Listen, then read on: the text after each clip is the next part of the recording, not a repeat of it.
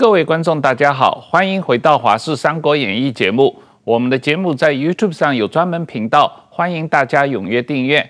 今天我们很高兴请到了黑熊学院共同创办人、台湾民主实验室理事长沈博阳老师再次来上我们的节目。沈博阳最近刚从乌克兰回来，他来同我们谈一下中共资讯战的最新手法和他对台湾大选的影响，也会谈一下他去乌克兰访问的观感。呃，沈博洋你好，嗯，主持人好，大家好，呃，石板先生好，大家好。沈博洋，你最近去乌克兰和立陶宛访问嘛？啊，参访了二十几个组织啊，也蛮长时间的。嗯，你在脸书上我注意到你有说，我们跟乌克兰最大的不同，呃，很有可能就是台湾人真的不太认识自己啊。台湾有很多争议，在乌克兰可能也有啊，但是在最关键的几个或者几个最难解决的问题，台湾可以说是得天独厚。那同乌克兰相比，台湾有哪些争议是最难解决，或者呃乌克兰没有的？我觉得事情是这样子，就是我在那边跟他们聊天的时候，就我发现说，在开战前是二零二二二月二十四嘛，在开战前的时候，即使是跟政府关系比较好的人，然后或者说他是当地也是算是上流阶级的，他们也不认为会开战，所以他们会认为开战的那比例其实是非常非常的低。所以照理说，如果是按照这样的做法的话，二零二四那个二零二二二月二十四一开打的时候，其实应该会造成他们很大的影响才对。相反的，台湾反而认为会开战比例高的人是比较多的。台湾有二三十趴认为说，哦，随时都有可能开战。所以照理说，台湾的警觉心这件在在这件事情上面似乎比乌克兰强一点。但是如果倒过来讲，为什么他们认为开战比例那么低的状况之下，他们到最后还可以撑下来？但我们却不一定有这个机会，是因为还有另外一个原因，就是因为社会对于俄罗斯的认知跟韧性。因为在台湾还是有太多的人把中国当朋友哦，或者说我们应该跟中国更亲近一点，经济上更亲近，外交上更亲近。这些声音呢，我当时因为我们在台湾做那么久的研究，其实很常被攻击嘛，尤其是以前常做统战相关的研究，这个台湾很多亲中人士很喜欢攻击，所以我就问他们说：你们到底怎么应对？不管是他们的人权团体啦，还是他们的哦政府的组织啦，他们就说，你这个问题是我们二零一四以前的问题，嗯，也就是在二零一四年克里米亚被拿下来以前，他们也有这种很多内部的争议。说，这个其实俄罗斯真的有那么糟糕吗？其实俄罗斯对我们也不错啊。所以这种声音呢，以往是在媒体上面，或者说在日常生活的对话里面是很强的。但是二零一四克里米亚一被拿走之后，这个声音整个掉下来。它即使还是存在，但它那个声音变得极为微弱。那这个声音什么时候回来呢？大概在二零一九二零的时候呢，有一段时间回来，跟媒体有关系，这我当然可以提。然后后来又掉下来之后呢，战争的时候这个声音当然又回来了。那当然是因为俄罗斯在战争的时候投入更多资讯战、谣言相关的资源。那台湾因为一直缺少了这一个我们讲的二零一四年的克里米亚时刻。那我们没有这个时刻的状况之下，就会变成说，我们还是停留在很久以前，大家对于这个中国的认知并不是非常的完整，对于自己的历史认知也不是很完整。到现在还是很多人会讲说，哎呦，我们文化上跟中国有多亲近啊，什么等等之类的，或者说引用中国的更多的一些哈古典的谚语啊，然后说台湾应该要怎么使用啊。所以其实我们这种。敌我意识跟两个国家之间的分别建立上是非常的不足，那不是代表说我们二零一四年没有发生事情。二零一四年其实台湾有发生太阳花事件，所以照理说太阳花事件是一个不流血的状况之下，有可能会造成台湾，因为它毕竟是针对中国的 ECFA 嘛，所以照理说在那一个时间点，并不是没有可能产生这种抗中的意识。但我一直都觉得二零一四年之后，呃，有蛮多人把这一个这个这一个。这一个潮流带到一个错误的方向了，那也都是现在台面上的这些人嘛，所以这就会导致说我们很难再去形成跟他们一样二零一四年的 moment。那俄罗斯的讲法，我在听当地的人讲，他们就说，俄罗斯最后悔的事情就是在二零一四年那一次没有直接。攻打乌克兰，因为他的那一次如果就打下来的话，他的成功的几率会高很多。他二零一四年拿下克里米亚之后，一直到二零二二年这几年之间，给了乌克兰充分的时间做准备。当大家都有那么强烈的敌我意识，即使都认为不会开战，他们还是可以撑下来。那中国会不会给台湾一个克里米亚的 moment？呃，我觉得这个就很难讲了。他们会从这边学习到经验。中国打下金门马祖吧，就是一个克里米亚的 moment。对，但他可能就不会 stop 在那里了嘛，他就会持续了，因为他就知道从俄罗斯的经验来讲，你再给台湾多一点时间，再给他三年，再给他五年，那就变成像现在乌克兰这个样子。可是我以为乌克兰内部也有起码三分之一的人口是讲俄语的，对，是亲俄的，对，也许他们在地域上比较集中在乌东和克里米亚，对对。是不是因为这个原因，他们对于整个社会的亲俄的影响，比方说对于基辅啊，对于乌克兰西部啊，影响就比较小。我对他们跟我们讲，越往西，这个民族主义是越强盛了。啊，这跟台湾越往南，对对对对，越反共一样。但是他二零一四年有一个，因为这一件事情发生之后，毕竟你的国土被拿走了，嗯，所以他们会更刻意的想要说，连俄语都不要去使用它。嗯，所以他说会形成一个很很有趣的状况，就是譬如说两个人在讲话，一个人讲俄文，另外一个人就一定要用乌克兰语回答。嗯，对，因为他他们在做这个运动的当下，他们希望说俄语能够越来越少。所以，但是其实讲俄语的他也听得懂，大概听得懂他在讲什么。那讲乌克兰语也大概听得懂对方讲什么。但两个其实在讲不同的语言，大概有点像是一个用国语，一个用呃台语或客语回答的那种感觉。嗯，那他们说他们这件事情是越做越。越做越深呐、啊，就他们是很致力于在做这件事情，嗯，所以这也是为什么让他们在整个民族意识的建立上，其实会变得更为快速。那台湾当然，台湾你光是说跟大家讲说，哎，台语要记得多 多学，这可能就已经被说是沙文主义了。所以这也是就说我们跟克里，呃，不应该说我们跟二零一四以后的乌克兰最不一样的地方。这个石板先生，这个呃，中国也从俄乌战争中不断的学习啊，从军事政治，呃。资讯战方面，呃，各个方面也学习。那台湾似乎学习还停留在表面嘛，所以这中间的差距会扩大。我我我想了解，呃，听听你们两位的意见，石板先生和沈博阳，你回头也评论一下，到底中国可以从乌克兰战争中学到什么？台湾可以学到什么？台湾有什么跟中国在于？理解乌克俄乌战争中的差距，呃，等于说，我我觉得中国在首先在战术上或者战前的这种渗透方面，我觉得俄俄罗斯这次基本上是属于失败的嘛。基本失败的，比如说，比如说战战争上，第一口气没有拿到制空权，呃，等等，就是，呃，有有很多一一下子没有把权力去去打基辅等等，我想这些东西都都可以做，而且就是说没有切断通信嘛，让这个泽伦斯基不停地在国际社会上到处去表演，把国际上的这种呃注意力和支持全部吸引过来，这等等，我想中国的话。应该在这方面学学到一一些东西了。那么当然说，学到是学到，能不能用起来嘛？是是另外一个问题。但是但是，我觉得我觉得对对于台湾来说的话，乌克兰其实跟台湾很像。比如说，如果发生有事的时候，那么台湾整体的社会应该怎么做？我觉得，比如说要是不是要讨论一下战时的立法的问题啊？那如果出现难民会怎么办？这各方面其实乌克兰很多很多经验都可以值得学习了。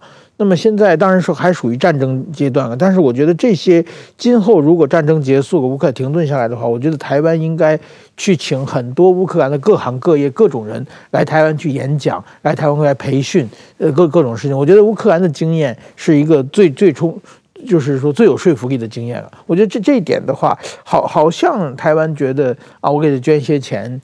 就 OK 了，我们就很很善良了，就就就就结束了。但是我觉得台湾应该更把乌克兰的事情当做自己的事情来做了。是不一样，你你你觉得这个台湾可以从俄乌战争中学到什么？我觉得可以学到很多的地方，是因为第一个，这是一个非常现代型的战争，嗯，所以照理说，如果有人可以在那边观察这个战场，他能够带回非常多东西。他跟以前的战争。呃，跟双亚的战争可能有点像，但是那时候它的科技的应用还没有乌俄战争那么多，嗯，所以照理说，我那时候就可以想象，那当时他们其实也有跟我们问说，哎，台湾是不是有多一点人可以去那边多学一点？因为他说学了以后，你不要等到战争结束，战争结束他们不一定有时间告诉你，但你那边直接去学的话，你什么都可以学。譬如说，你可以在救难的部分你可以去学，呃，无人机的系统可以学。譬如说，他们用大疆的无人机，但大疆无人机又有后门的问题，你要怎么破解它？这个也要学。无人机，所以乌克兰也用大疆的无人机去打俄罗斯。呃，会用，但是最主要不是打，最主要是拿来收集情报。哦，那因为在因为大疆的无人机有问题嘛，嗯，所以他一定要去测试，把那个原来的系统给它盖掉。那这个盖掉也是需要技术，那对方又会更改，你又要怎么盖？这个其实都是一个，他们是说每天都在改变。然后还有无人机，因为会被干扰嘛，那个干扰的系统就是电子战。这个电子战是他们说现在整个战场里面最重要的事情，因为谁掌握情报谁就赢嘛。那你今天被干扰，你就无法掌握情报。那这个干扰器怎么去使用？然后干扰器的频率啦，或者说今天是干扰 GPS 啦等等之类的这些事情的电子战。发展的比我们现在了解的电子战还要更 advanced，这其实是我们台湾应该去学。甚至譬如说，我们今天飞手他在呃收集情报的时候，他怎么收集情报？情报回报之后，譬如说今天有一百多个。影像回传，这个回传之后要怎么去很快速的帮助指挥官在一分钟之内做决定？到底哪边最有可能发生什么事？我现在就要往哪个方向走？那个系统本身其实是他们在地方上的一群工程师写出来的，就有点像是台湾，其实台湾也有很多很厉害的工程师嘛。所以这就变成说，我们如果都没有去学这些东西。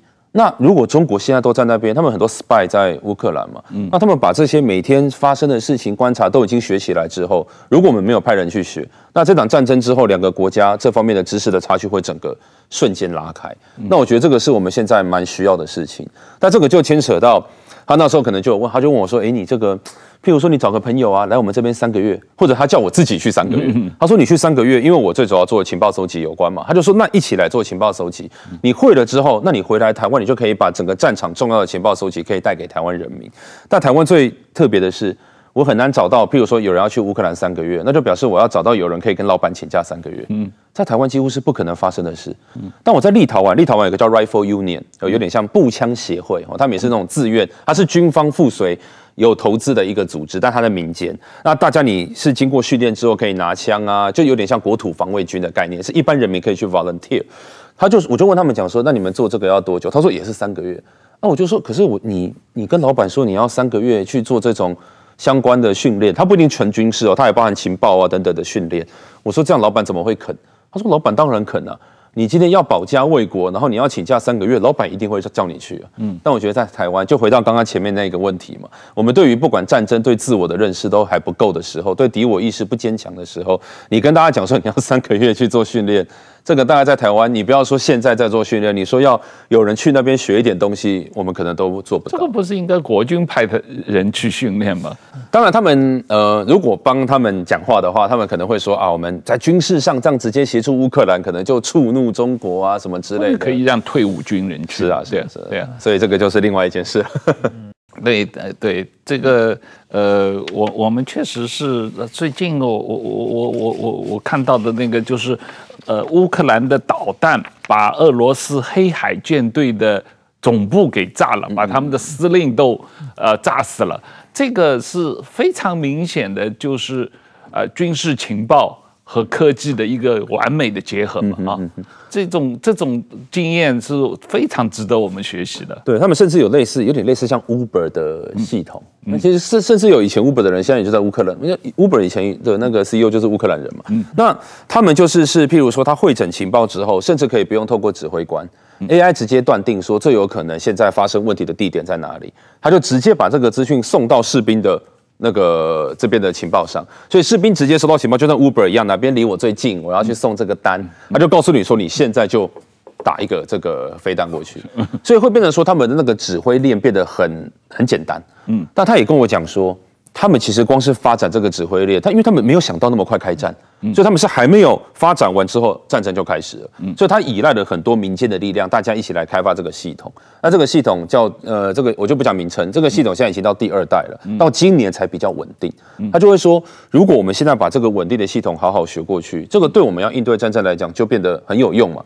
那另外一方面，就像刚刚讲的，中国一定在那边已经做好准备了，他也知道你可能会用这个系统，他恐怕都想好要怎么去破坏跟干扰你这个系统。啊，结果我们连这个系统要怎么用到现在都还不知道，这就是我们的劣势。呃，你刚才你你在脸书上说，从乌克兰回来以后，你考虑了，已经想到几个能够全面抵抗的方案。能不能介绍一下你想到的方案是什么？嗯、我觉得这个我当然不敢全部都讲，对，有些讲了就破功。但是我觉得很重要的就是从二零二零年开始，你去看世界各国开始讲全民国防或者全民防卫，就是民众要一起来做。他们提了两件很重要的事情，是以前民防比较没有的概念。一个就是刚刚石板先生提到的法律，其实法律非常的重要。你的法律要怎么先讲好，要怎么建制好，这是一个。第二个就是现代战争真的就是情报战。刚刚讲的这种电子，其实也包含在情，因为它干扰你取得情报嘛。所以台湾现在这两点，第一个我们法律说真的是非常的不完备。中国是一天到晚都要用法律战打我们，是写在他们的教科书上面。我们台湾像刚刚提到的，像难民法。很多人对难民法都会有点误解，就譬如说民间团体，我们大家说哦，这个难民法应该要定什么？大家就讲说，你难民法一定啊，这个间谍不就全部都来了吗？平常间谍来那么都没有在管这个，但是大家都忘记法律其实是一种规范。你今天不会说你不定难民法，难民就不会来。难民一定就是一直在那一边？你有法律，你有规范，你有授权，你就可以有一个 SOP，哪些我们不能做，哪些我们可以做。然后你只要有法律的授权，你做这些就没关系啊。你事先没有法律的授权，就你就每一个都个案处理，你就容易出问题。然后到时候被送到宪法法庭上面，然后说你这个处理违宪，这个你反而是无法去应对嘛。所以台湾也是，就是说。当我们进入了一个呃戒严或紧急状态，就是当战争爆发的时候，整个法律应该怎么做，这是一定要先建制好。那更不要讲说中国，其实在每一个在外交上、在经济上、在贸易上，还有在国际的这种场合上面，都会运用法律来打压我们嘛。那我们要怎么用法律？譬如说，给他一个警告，这个警告意思就是说，你只要做到什么程度，我们法律就规定我们一定要反击。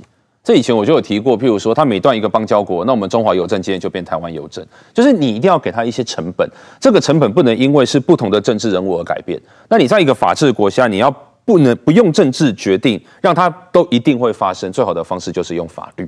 所以法律那是一个比较精细的一块，这我不多讲。但是我觉得另外一块就是情报，因为情报这件事情，台湾的情报训练跟国外的情报训练比较不一样，台湾还是比较着重这种人跟人之间的这种。这种人的情资啦，那这种人的情资并不是说不重要，在统战的时候很重要，但现在大部分的情报百分之八十到百分之八十五都是公开情报。那 OSINT 嘛，就这种公开情报收集，在台湾不是一个很强很强大的社群，这在各国都是强大社群。嗯，那他们就跟我讲说，如果你今天把这个社群建立好哦，那他们有两个单位，我就不讲，在乌克兰这两个单位呢，在。呃，二零大概二零一六的时候，大概六年前成立。成立之后呢，他们就把公开情报收集在军队里面，还有特定的民间组织做了很完善的训练。所以这个时候呢，因为世界各国都有公开情报社群嘛，当战争一爆发，他们马上跟世界的公开情报社群整个对接起来，大家一起帮忙做情报收集。因为我那时候最觉得最诡异的事情就是，我以前看乌克兰没有什么在做那么多公开情报收集，怎么可能二零二二二一开打？世界各国大家全部都串联起来，那个串太快了，我总觉得那个机制不是很正常，明白吗？所以我稍微去研究那个机制怎么发生。那、怎么发生之后，我就不细讲，细讲我觉得别人会来搞破坏。但我们前阵子请了那个呃波兰的那一个 Cyber Elf，嗯，呃就是网络精灵嘛，我不知道怎么翻译。他们又有大概他们都会装一个很长的耳朵嘛，还有很多骇客啊等等，车工程师啊，他们四千人全部都在全力协助乌克兰那边收集情报。这种情报的会诊。还有会诊的过程当中不能被渗透，以及会诊完之后你要用，譬如说像 AI 等等之类的，把它重点抓出来，然后抓出来之后呢，很快速的交给谁去执行这一件事情，我认为在最好在两年之内，台湾一定要做完。台湾只有一个人在做这个事情，叫温约瑟啊，对对对，他来上我们节目两次，就在讲他怎么样。这个年轻人他大学毕业就在做这个事情，做了一个解放军地图，他就是。完全通过公开，而且他用的还是比较便宜的工具哦。对，假设我们今天可以提供给他一些更完善的工具，他一定会做得更好。是，所以这就是我们需要呃。可是人家波兰有四千个人做，台湾只有一个人在做，这个我们怎么样能够培养出这个起码四千个温约瑟来的？我们现在是一个月培养五十人，嗯，这样的速度，但还是太慢。是，那我是希望能够到一个月培养一百人。那台湾还有另外一个也有在做了，叫齐柏林基金会。嗯嗯，对，因为他们在把台湾漂亮漂亮的地图要放在那个台湾的整个上面嘛，但某种程度也跟公开情报收集有关系。所以就是，那就是除了，但他是做台湾地图嘛，嗯，对，我们是要研究中国地图嘛，我们要研究中国怎么来打我们嘛，对吧？两个都要做，嗯，对，而且这个地图只是其中一块，比如说地图的情报收集。还有讯号，像我们手机讯号、WiFi 讯号的情报收集，人的情报收集，图片的情报收集，它其实分非常多种。那我们希望赶快把这个社群在台湾建立起来，因为这个会是一个非常强大的情报网。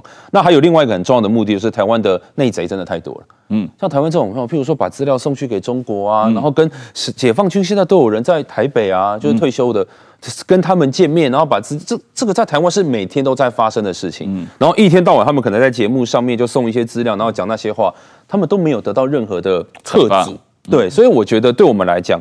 借由这种情报、公开的情报收集，给这些人压力，我觉得也是非常重要的事情。那不然的话，他们说真的是越来越嚣张了。是，我们随便讲错一句话，就可能会死得很惨了。他们是一天可以讲错十句话，也不会有事情的。而且，这个刚才石板先生刚才他讲到的这个法律战的问题啊，在我看来，最大的法律战现在是马英九发动针对台湾的，就是把台湾或者两岸关系内国化。或者是把台湾的两岸关系延继续讲是一个国共内战的延续，而反对台湾问题国际化。近这两天，马英九又去新加坡参加一个论坛，他就在这个论坛里面公开就是说这个。反对台湾问题国际化，台湾就是一个中国内部问题，我们就是中国人解决，不能由外国人来干涉。那你没有外国干涉，日本不能来，美国不能来，不能来帮我们。这个这个，那台湾跟中国打，那你国民党跟中国的共产党打了一辈子一百年了，从来没打赢过，你现在还要再去跟带着我们台湾人去跟共中国共产党打，你怎么打得赢呢？这个这个就是。这是一个法律问题吧？嗯，对对，我但是我觉得就是主主要是在台湾内部有很多对岸的这个应声虫嘛，嗯，但是说对岸没有没有对岸要任何人哪怕说一句蔡英文干的还不错，估计马上就关进关到监狱里去了嘛，就不可能有任何，所以这这点是一个很大的不同啊。但是我觉得，我刚才听听，我觉得这个您刚才讲的就是说。如果是大的数据，大家可以就是说直接的，甚至不用到总部报告，就是直接的卫星联系到这个最近的这个军人，然后就可以发起动争。这是这跟那个比特币的去中心化是一个概念嘛？那个去中心化，我觉得是很强嘛。那么我觉得中国现在有个很大的问题，就是说什么都中心化嘛，他越来越强调党指挥枪，呃，越来越越共产党要抓权嘛。那习近平基本上。呃，他现在对军队这种不信任感的话，基本上不敢放权嘛。其实我觉得在在这一点的话，就是说对中国某种意义讲的，其实我发动什么心理战、舆论战，我想可能效果会更好的。如如果台湾就是说，台湾现在处于一个什么状态，就是永远在防守，然后呢，防过了呢，说明你运气好；没防过呢，你下次再怎么样。中国对台湾发动的所有的外交、政治，所有的信息，它都没有成本嘛？它就是成功和失败嘛？失败以后下次再来嘛？就是台湾没有任何的反制机制，而且台湾的社会是不允许有任何反制机制的。我觉得这一点确实是，如果这样的话，早晚有一天你大坝修的再牢固的话，总有一天会被冲破嘛？对方一部分，这个我觉得什么时候这个反制机制的时候，也要这个也要需要和国际社会商量嘛？就是说，其实我觉得。台湾社会其实是蛮有韧性的，中国是蛮脆弱的。台湾只要一反击一下，让他们知道台湾的这个厉害的话，我想可能他他也也会就是说有所考虑啊。这样他他是零成本的嘛。不，我觉得台湾可能最有效的办法是多投资几个《三国演义》这样的节目，真的，天天骂习近平，把他的这个问题讲出来，让全中国人民都知道。呃，这个也许效果是最好的，压力成本比较低，效果会比较好。就是我们的心战嘛，是吧？这也是个心战嘛，对吧？我们这心战比这个什么呃什么国军的什么举光的计划效果要好多了嘛，对吧？所以我刚才所以说你讲法律化，就是中国的。所有的法律全是攻击性的嘛？对，不管是心理战、法律战、舆论战，台湾立法都是防守性的。嗯，防守型的话，比如说这个反渗透法，嗯，说完以后，其实效果并不是很大嘛。嗯嗯，那而且很快就被对方研制出漏洞，他下一波攻击就开始了嘛。这点这点，我觉得总是防守也不是一个办法，需要一个想法的改变。我呼应一下刚刚讲的去中心化，就是说这真的很重要，是因为当大家都能够收集的时候，他不知道要去攻击谁，因为俄罗斯在最一开始的时候大量攻击公民团体跟记者，因为他知道说这些人是会回报情报的人，先把这些人干掉再说。所以当大家都能够回报情报，他会很难去 target。但就像我刚刚讲的，为什么我们还是要训练很多人？是因为当大家都回报，然后要到进入那个系统指挥链的时候，这些一定要被 verify。如果他没有被验证假的进来就完蛋。其实训要训练的那一批人，就是专门在 verify 每一片资讯的人。那这也需要很多人来做。对，包括这次俄乌战争，我看到的蛮奇怪。我过去蛮喜欢战史的，不管什么战史的话，都是有什么。谁带着某支军队去打嘛？这支军队是铁军嘛？日本的战国时代，什么加藤清正啊，什么的。那中国过去国共内战也是，这是什么刘邓大军啊？这是什么？对，这是什么黄维军团啊？这互相在打来打去嘛。这次乌克兰战场上，乌克兰的军队指挥官是谁？我们只认识泽伦斯基嘛。他战场打得这么漂亮，到底谁来指挥的？有哪支军队？好像都都没有哎，完全没有这方信息。反正俄罗斯的军官一个个被被干掉嘛。对 对呀、啊，所以说我觉得这个就是应该现今后的战场就往这种去中心化发展嘛。要是过去的话，战争打了两年，早涌现出很多的乌克兰的民族英雄啊，什么张将军、李将军、王将军，一定会有很多嘛。一个都没有出现，是这是一个现代现代的战争。像刚刚石板先生讲的那种，就是比如说有人哦冲过去啊什么等等之类的，它最常只发生在前面几个礼拜。在后面之后，当整个僵住的时候呢，其实都变成是这种现代的电子战啊、情报收集啊。所以，我们从资讯世界可以看到一个现象，就是因为他们会说，哎，战争爆发以后，假消息应该会越来越多。但是俄罗斯不是，整个俄罗斯的网络攻击是在战前假消息很多，一到战后的时候呢，它假消息反而稍微变少一点，因为它的骇客更多的时间是要去搜集情报。所以，你从那一个数量上来看，你就会可以知道，大概过了三月以后吧。情报收集变成是他们最重要的，然后收集到最后收集不到，又开始完了，情报战已经打不赢了，又开始又回到假消息的路径。所以，我们刚刚讲的法律跟情报是我们一定要现在建制的嘛。但无论如何，其实假消息跟这一个认知作战，这个如果不搞定的话，对台湾来讲绝对是很大的损失。我觉得我们跟乌克兰最大的不同就是，我们大概不会有假消息减少的那一刻。我们大概会从现在很多一直到战争都很多这样。中国对台湾的认知作战的最新的手法是什么？台湾的中立选民，我看你呃有研究报告，大概有百分之二十的台湾人，他自认为中立选民特别容易受到中国的假消息的这个影响。台湾有什么反制之道？嗯。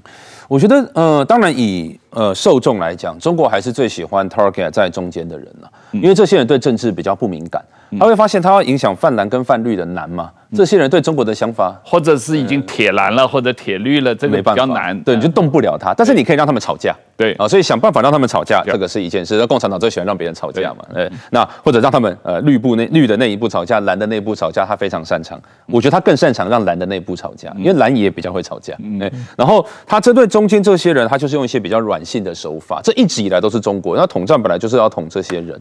那不过我觉得，因为最近微软有一个报告就在讲说，中国现在骇客。这一方面跟放假消息这个团队还没有那么明显的合作，在国际上，他们讲的是全国际，但是在台湾，所以我说台湾真的是实验场，是因为在台湾这两个的合作变得很多了。嗯，这什么意思呢？就是以前我用 PTT 做例子好了，嗯，以往在二零一四，就是太阳花以前。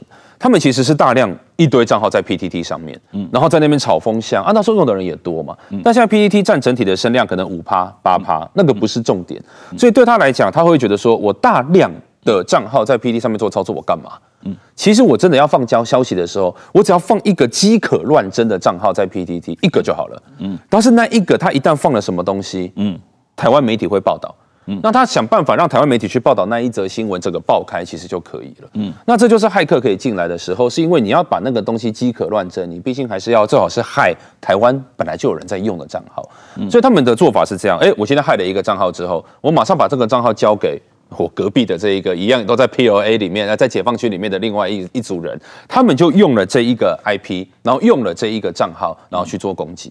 这件事情在台湾已经连续发生四次了。在一年之内发生四次。那以往说真的，你很很少看到他们那么密、那么快速的合作，就是偶尔有，那至少也是隔一段时间，不是说什么一小时之内。那这个对我们来讲是一个讯号，就是显然他们内部这个同整变得越来越好。而这个本来就是我们最担心的，是因为你太难去 trace，你很难去追说这个是真的还是假的，除非你有长期一直在观察中国害的哪些账号。但这个在台湾光是有做的公司就没有几家。所以这就是我们现在在应对这个上面，光是情报方面，我们到底知道他们的骇客有多，呃，是他们进攻到什么程度，拿了多少账号，我们是不清楚的。因为中国毕竟官方现在是十万名骇客，这个比我们的骇客多太多了。你确定这是中共的骇客，不是国民党党工吗？哦，那是另外一件事，就是说，如果是台湾内部的网军，哦，比如说各政党的网军在 PTT 上面操作，那个非常多。对，哦，那个那个以前我做过一个研究，然后一天到晚被那个其中一个族群骂，就是我就发现，譬如说绿的，哦，支持绿的这些这些哦这些那个账号，它就是在选举的时候会变得比较多，不是选举的时候就很少。但是如果是白的，它会 constant 就一直在那边。就他不会因为选举变多，但他也不会选举完就变少啊。这件事情对我很奇怪啊，这就会造成不同的刻板印象。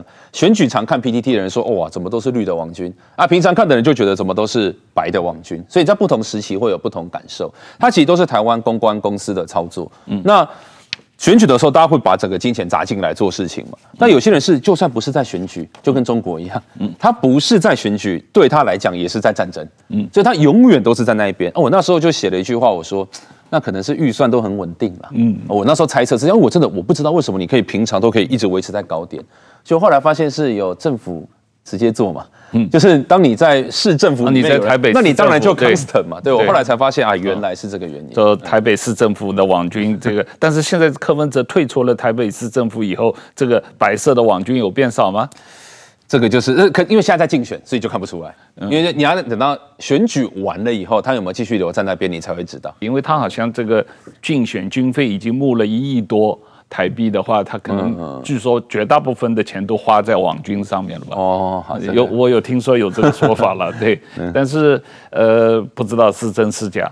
这个呃，所以你刚你我看到你的研究说，这个中共搞统战主要攻。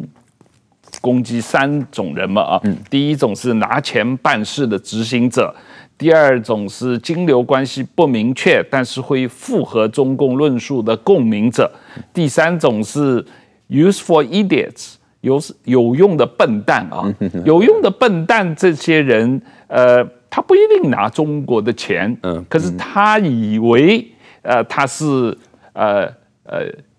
中立，或者他以为他是在追求真理，所以他实际上在帮这个中共在说话，或者他讲话的实际的后果是在帮中共在说话啊。所以我们最近看到的所谓反战四教授，他们可能是为自己的崇高理想发声嘛。他们是不是已经变成了中共中共有用的笨蛋？我觉得对中国来讲，中国一定超爱他们。对这种精英啊，或者说这种呃，不不管是精英或者说学者等等之类的，他们会认为自己站在非常中立的立场。是，那他讲的东西完全符合中国想要的。对。那至于他们为什么会走到这一条路，这个很难讲。有可能他一天到晚可能看中天啊，有可能说 他也学习了很多反美的理论，但是反美理论是三十年前的，一直没有 update。我有时候看他们讲反美的东西，没有错，因为美国的确在新自由主义、帝国主义的扩张做了一些事情嘛。嗯，那这个现在的美国跟那时候的美国其实不太一样。嗯，然后他们很喜欢讲那时候的军工复合体，对，讲那雷神啊等等之类的。但问题是，你看那个雷神的产值跟那个沃尔玛的产值差多少？员工数差多少？如果你真的要说美国政府被雷神影响，你还不如说被沃尔玛影响，可能还比较还比较有公信力一点，或者被 Apple 影响、被 Samsung 影响，这倒还比较可以。所以就是说，他们没有去更新这个理论的结果，就会变成说。他们是以学者的身份啊，台湾其实蛮喜欢学者嘛，就是觉得教授讲的话等等之类的是容易上版面的，所以他们会获得很多的声量。那对我们来讲，他们其实就是完全符合中国的那一边。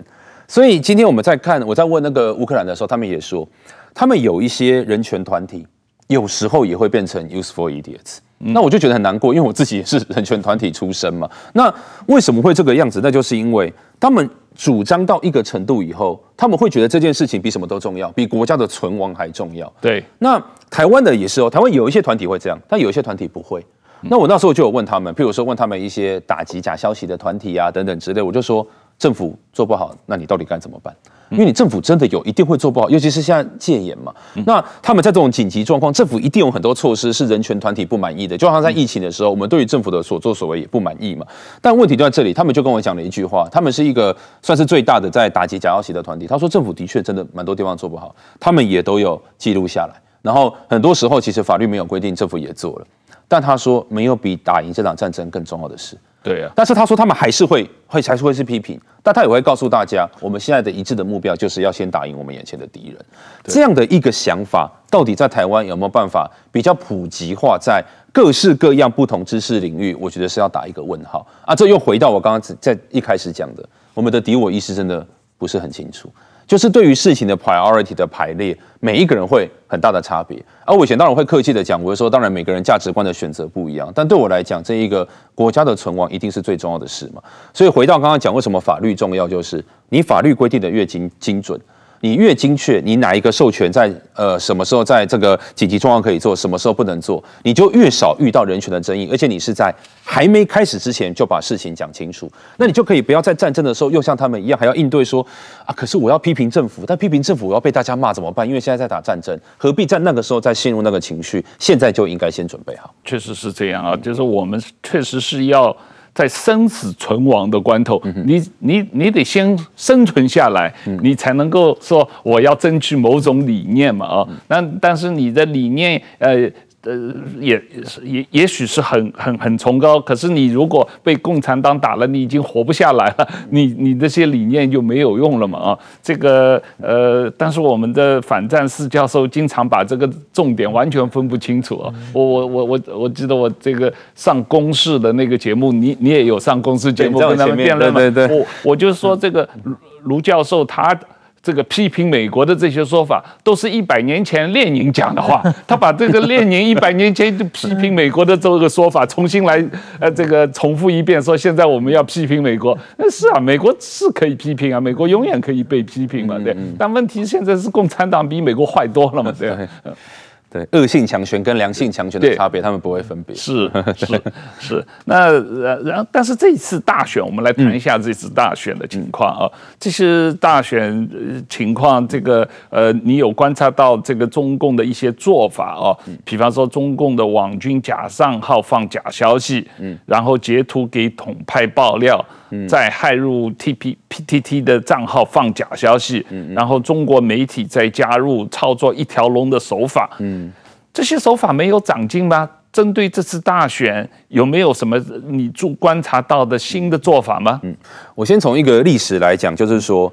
在二零一四以前，就是太阳花以前，中国最主要还是针对传统媒体，哦，我们的电视台啊、地下电台，那时候还拿钱说要去买地下电台，哦，绕道投资啊，所以传统媒体的渗透，它一直都有在做，只是做到二零一四年之后，哎呦，太阳花一爆发，哎呦，这个年轻人怎么都，哎，年轻人搞不好都没在看这些，所以他转往社群平台开始做，所以二零一五那个骇客攻击对台湾是等比级数往上升，因为他大量收集个资，尤其是年轻人的个资，然后那个时候他决定用社群媒体之后。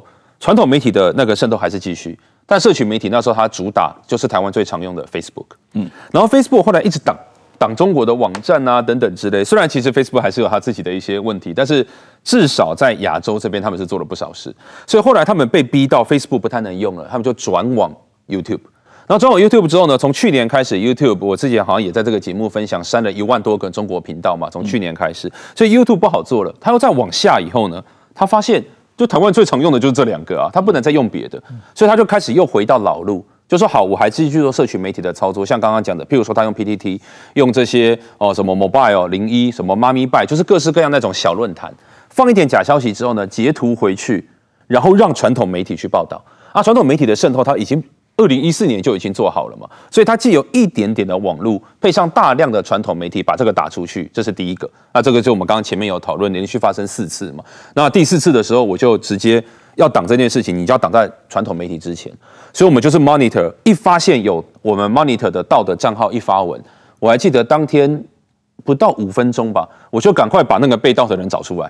找出来之后，我直接找到他手机，我直接打电话给他。我跟他讲说，你被盗账号了，要不然先，譬如说你要看你要删文还是要怎样？就他把删掉了，所以删掉之后，后面要那个传统媒体要跟进的时候，哎，来有点来不及。就是我们现在只能从这边去挡。但还有另外一个社群平台，我还没有提到，他们还可以做的就是 TikTok。嗯，也就是说，假设今天在台湾内部本来就有争议，这是我们台湾现有的状况。那那么多人在呃把去打击政府的公信力啊，去打击民间团体的公信力，都在 TikTok 上面做。但政府或者像绿营，他们不会去做 TikTok。是。那如果我是中国，我就等着大家把这些东西都上传到 TikTok，我再用演算法送给台湾的各个年轻人不就好了？就送给各个他想要影响的人就可以了。所以对他来讲，这个事情变得越来越轻松了。你只要在这边有在地的协力者，能够上传够多的东西到 TikTok 上面，然后我只要用演算法帮你把它送出去啊，反正你自己也你也没办法在上面做啊。所以那个战场是完全没有敌人的战场。这一件事情，我觉得是一个对我们来讲非常头痛的事。那你也只能慢慢的告诉大家。不要用 TikTok，但我觉得这不是很容易的事情哦。这个在台湾一讲到说不要用这些东西，这个言论自由啊等等之类的反弹就会出来。这个石板先生，我们曾经呃呃请过江教授来谈过这个问题嘛。对，台湾的政治人物用 TikTok 用的最多的是柯文哲嘛。嗯，那第二个是罗志强嘛。啊，对。基本上他们两个人占领了这个 TikTok 的平台嘛。嗯。那绿绿营的人是完全都。放弃了这个 TikTok 嘛啊，这个所以在 TikTok 这个平台上面的政治倾向是一边倒的，嗯、完全没有这个台湾传统媒体或者正常的这个 YouTube、Facebook 上这种蓝绿或者蓝绿白的这个呃正义嘛。TikTok 权力百分之一百支持柯文哲嘛，所以柯文哲在年轻人中间的影响力怎么不等比的这个呃这么大？这个问题，台湾政府是完全束手无策。对这个事情，其实在二零一七年就发生过，那时候发生在 Google。我大家可以想象，譬如说我今天在 Google，那时候是韩国瑜，呃，二零还二零一八崛起嘛。那在一八年、一七年到一八年这段时间，你就会发现，假设我今天搜寻韩国瑜，跟我搜寻那时候跟他打对台的，那时候陈其迈嘛，哦，你搜寻出来的结果会。那个那个差别非常大，你搜寻韩国瑜跟那一个陈其迈，不是不是结果非常大，就是你一搜寻出来，在第一页的时候，全部都是在讲陈其迈的假消息，然后你就会觉得说，为什么会这个样子？所以我们那时候去那个 Google 的后台去看，就发现那时候全世界都在搜寻韩国瑜，台湾那时候在全世界搜寻韩国瑜只能排第二十名，好像，也就是他们用大量的跳板去洗 Google 的结果，所以这就是一种呃作战，就是我让去。看到 Google 的人，他的认知就会产生偏差。那大家可以想象，一七年的手法被搬到 TikTok 上面，大家在 TikTok 上面，你去搜寻各个党派，你会发现那个结果差太多了，就完全会不一样的世界出现。那对于一个对政治，所以你的意思就是说，是用共军用网军来洗这个流量？他以前因为 Google 不是他的，他是可以，他要去洗，他才可以成功啊。Google 也会挡，对，那 TikTok 就是他的，对，他不用洗，他不用洗，嗯，他等于是用一堆机器人在 TikTok。上面制造流量，就自动使得柯文哲成为流量百分之九十都是他一个人的这种，因为这个对他们来讲太简单了。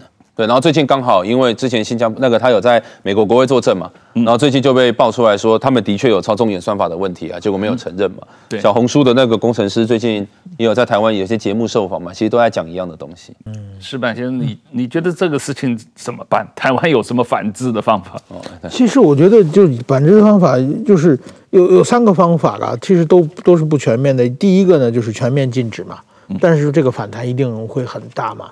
第二个就是说，民进党也跳下去，也做很多这个短片放在这个赖清德的选片，也在年轻人渗透嘛。但是这个，这个有点难，TikTok 的中共可能会很快就把它屏蔽了吧？对，宣传赖清德的东西一下子就会被屏蔽。对，那那个时候是是是在看看这个方面。我觉得还有一个是不是学一个做一个跟他类似的东西啊？就是我们在台湾也设一个，或者是台湾跟日本、韩国跟美国联手，我们做一个也是这样的平类似的平台，然后我们我们可以在这个平台上发，然后理论上通过 Line、通过 Facebook、通过 YouTube、通过 Twitter，嗯，上面都是有互有攻防嘛，Shorts、Reels，对，都有嘛。对，问题就是 TikTok 那个那个平台是完全没有互有攻防的嘛。我觉得我们我也是有稍微就是呃尽量建议青少年不要使用嘛哦，那但是尽就是跟他们讲说内容有问题什么之类，他们不太会听。那我有一个朋友，他他女儿小学五年级。他成功的让他把 TikTok 整个这个解掉，就是把它解掉了。那我就问他说：“你怎么做到的？”他就跟他讲说：“啊，这个你爸爸哈平常也很关心黑熊啊，哈等等之类，也有上课啊。那哈这个到时候中国来，第一个要杀的就像你爸这种人哦。那你安装 TikTok 哈，你都把定位都送给中国了，所以到最后呢，你爸就很容易被找到。这个有道理，但这已经被情绪勒索了。不过这确实是有道理，就是说这个呃很多这个。先例就是这种定位被暴暴露，就是因为你使用了 Facebook 或者使用了 TikTok 或者使用了呃 Twitter，会被人家抓到你的定位在哪里嘛？这某种意义上说，这一次这个呃什么？林北什么好油事件的这个国民党党工被桃园市警察抓到，也是因为他使用了网上的这个什么翻墙的时候，嗯，对，被 trace 到了嘛。对他原始的，他没有，他其实没有挡下他原始的 IP，他平常都是用原始的，只是那个要攻击的时候突然跳，那别人都知道他在哪里啊。所以这个呃，你提到了这个嗯。台湾的有一些这个做法，中共是拿台湾作为一个实验场，在很多这个资讯站上面做这个试验。另外，曾经有两个重要的实验，一个是香港，一个是新疆，所谓东土耳其斯坦。这个呃，我看到你们最近也有做这方面的呃讲座啊、讨论会啊，这个。能不能举一些例子？他们中共是怎么操纵这两个议题？香港、东突，然后他们怎么应用在对台湾的攻击方面？嗯，我们这个就是台湾民主实验室最近有发两篇报告哦。那这两篇报告，一个是针对香港，一个是针对维吾尔。那这个报告我们的重点是摆在这里，就是说。第一个，我们要先知道中国什么时间点会操纵这些问题。比如说，他对于维吾尔、对于香港，他一定会宣传哦，维吾尔族其实很快乐啊，新疆很美啊，哦，或者骂骂美国啊，他会有各式各样不同的叙事。要整理这些叙事很简单，但重点是时间轴。他诶，为什么二三月他打这个？为什么四五月打这个？他一定有一定逻辑。这个逻辑摸清楚，我们才可以知道说，他这个逻辑也是应用在台湾身上。这是我们研究第一个。第二个就是因为我们是拿 Twitter。那 Twitter 毕竟它是一个，至少它不是 TikTok，它至少就是一个西方的平台。虽然最近其实中国在上面的操作，说真的变得越来越多了哈，这是后话，待会儿可以提。那我们现在在研究的是，如果它是一个公平竞争的平台，中国是用什么样的手法，让他们的声音只借由少数的账号，却变成很多人会看到？这个是怎么做到的？其实非常重要。以往大家都很关注中国的官媒，官媒确实很重要，但他们最喜欢利用的是官媒附近的那种像微博大 V 那种账号。那他们怎么用大 V 那个账号呢？去借由机器人把它 amplify，然后 amplify 到一个程度之后，真人就会看到，然后真人看到之后，真人让它自然扩散。它有一个手法。那这个手法，我们看到他们在香港跟在维吾尔的手法是一模一样。所以，对我们就会建议 Twitter 说，你今天要抓你，最主要也不是抓那些什么透明化，说那些大 V 账号是谁或者官媒是谁，是那一群只有少量的专门在操作的机器人。他做法就跟我刚刚前面讲的 Google 一样，他想办法用一个方式，突然让他很容易被搜寻到，突然很容易被看到。所以这就会导致，譬如说，像我们之前在用 YouTube，我们就会这样子，我们创一个新账号，随便点一个中国外宣的影片之后。那个新疆相那个维吾尔，应该说东突厥斯坦，他们相关的这些洗白的影片，剩下百分之八十都是，所以他有一个手法去把它洗出来。那我们要告诉平台，他这个手法怎么做到的？那他们应该要把这个手法禁止，因为这些都是用不正常的金钱跟没有，他根本就没有言论自由的账号。去把一些不应该占据那么大的一个声音，反而变成是好像大家都在讨论。那这个其实言论自由世界的不公平了。那我们最主要这个报告就是在研究他们这些手法。那我觉得这些手法在 Twitter 上面用，那在 Google 上面上面也会用。那接下来在 Facebook 上面怎么用，或者说 TikTok 当然不用用，那就是他的。但是他会怎么应用到台湾，绝对是我们要关注的。因为以往负责这一个东突厥的这个解放军的将领，他现在是被调到在对台湾嘛。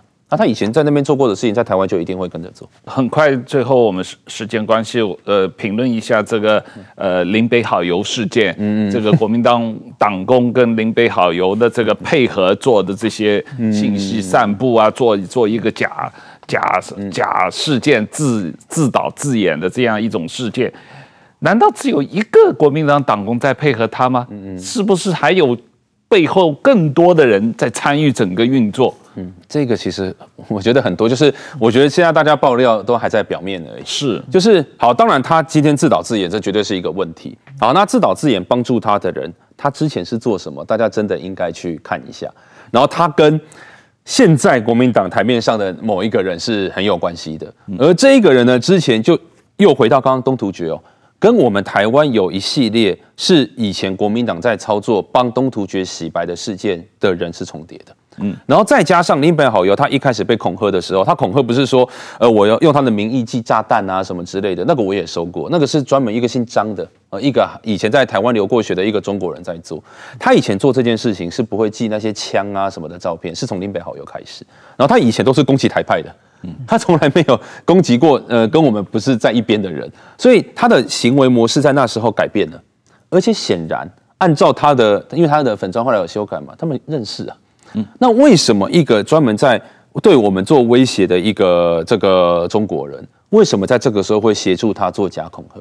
而且我在脸书上一爆料说这是假恐吓以后，他隔天就恐吓我了，那就然后寄不一样的枪跟那一个的图片。所以他们这一些一连串都是不正常的事情，从这一个中国会恐吓者开始，这个恐吓者根本就不止一个人，然后一直到这一个自导自演的人，他背后的权力结构，然后这个结构跟我刚刚讲的跟之前东突厥的事情的洗白，那个洗白百分之三百跟台湾有跟中国有关系。我我我这边不能讲太白，但我跟大家举个例子，之前纽约时报收到爆料。然后爆料以后就说，哦，这个其实那个东突厥斯坦那边维吾尔族发生什么灭绝什么重要的事件，那个文件一泄露，隔天的《纽约时报》的报道的时候，诶，台湾马上就有政治人物在那边，然后马上发了一篇很长的文章说，哎，我现在在这边做参观，他大家有多快乐等等之类的，无缝接轨，就表示中国一定有掌握到这个情报，而且台湾已经有人配合在那边直接发文，而且发文不到一小时就超过一万赞。所以这一个是他们很重要的一个中国跟台湾相关的一个操作，所以事情我不觉得有一开始就是自导自演那么简单，所以他们想要止血或者说想要把它停在自导自演，我觉得这件事情应该还有更多事情可以讨论。对，起码要把金流也查一查吧。嗯，说那个国民党党工一个月收三万五，三万五台币。好像太少了吧？他做这么多事情，而且台大法律系毕业，台大法律系随便找一个工作都能找到三万五以上。因为我觉得啊，我觉得这执行者啊能力有限，所以第一个他是跳板没跳好嘛，这也失败了嘛。第二个他最后啊，民进党党政亮出来了嘛，嗯，这是至少他两二零二零年入党了嘛，对。这几年他有谋划的，他有他最后把这个所有的脏水泼在民进党身上嘛，只是他太笨了，亮出来的太突兀了，让大家吓一跳。如果他更技巧性的话，这个脏水可能就泼到民进党身上了嘛。就是这两个执行者是太笨了，所以让大家看得太粗糙。但是如果他们能够操纵的娴熟的话，这个整个这个一定机会呢，最后还是本土派会完全被抹黑抹掉。